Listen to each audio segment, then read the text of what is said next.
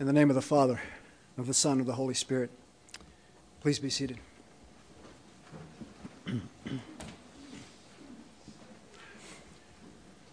When I was very young, my older brother teased me mercilessly. Do you have an older brother like that or sister?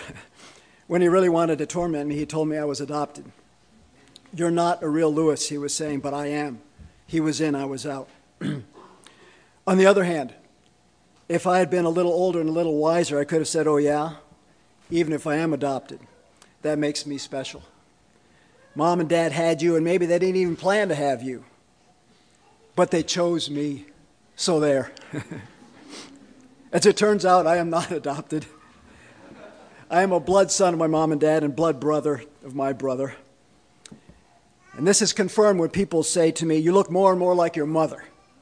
And I always protest. There is a bitter sweetness to adoption, isn't there? Given up by one set of parents, yet chosen by another. And this, in turn, reveals a universal truth about love between parents and children, adopted or not. It is always an imperfect love. Who doesn't have a bittersweet relationship with mom and dad? However, he or she became their child. Whatever the love we receive from our parents, we long for a deeper and a higher love. There is always a reality deeper than the reality we know those deep currents which feed the surface stream of our experience. Jack Kornfield, in his book A Path with Heart, writes The longing for love and the movement of love is underneath all our activities. C.S. Lewis, through the great lion Aslan. Though the witch knew the deep magic, Aslan says, there is a magic deeper still. Today's readings are about that magic deeper still of God's love for us. In Isaiah, we have this beautiful poem about the restoration of a marriage.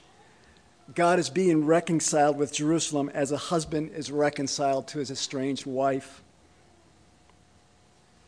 Or, as I could say, a wife is reconciled to her estranged husband. And in our epistle and our gospel reading, God our Father both adopts and births us into his family. From Galatians 4 But when the fullness of time had come, God sent, God sent forth his Son, born of woman, born under the law, to redeem those who are under the law, so that we might receive adoption as sons. And from John 1 But to all who did receive him, who believed in his name, he gave the right to become children of God, who were born not of blood, nor of the will of the flesh nor of the will of man, but of God.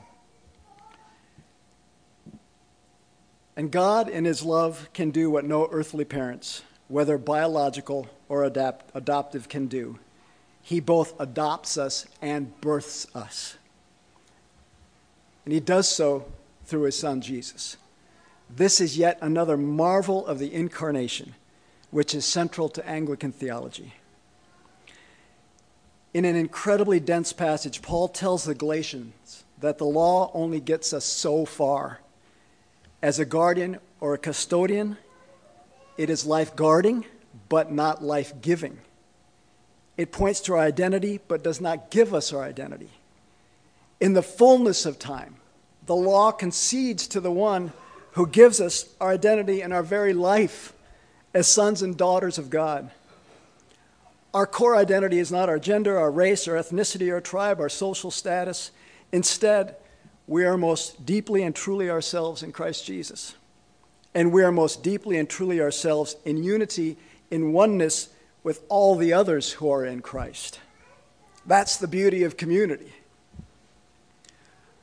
So, our deepest identity is not in our biology, our genetics, personality, character, etc. It is rather in something and someone outside of ourselves in our relationship with our Heavenly Father.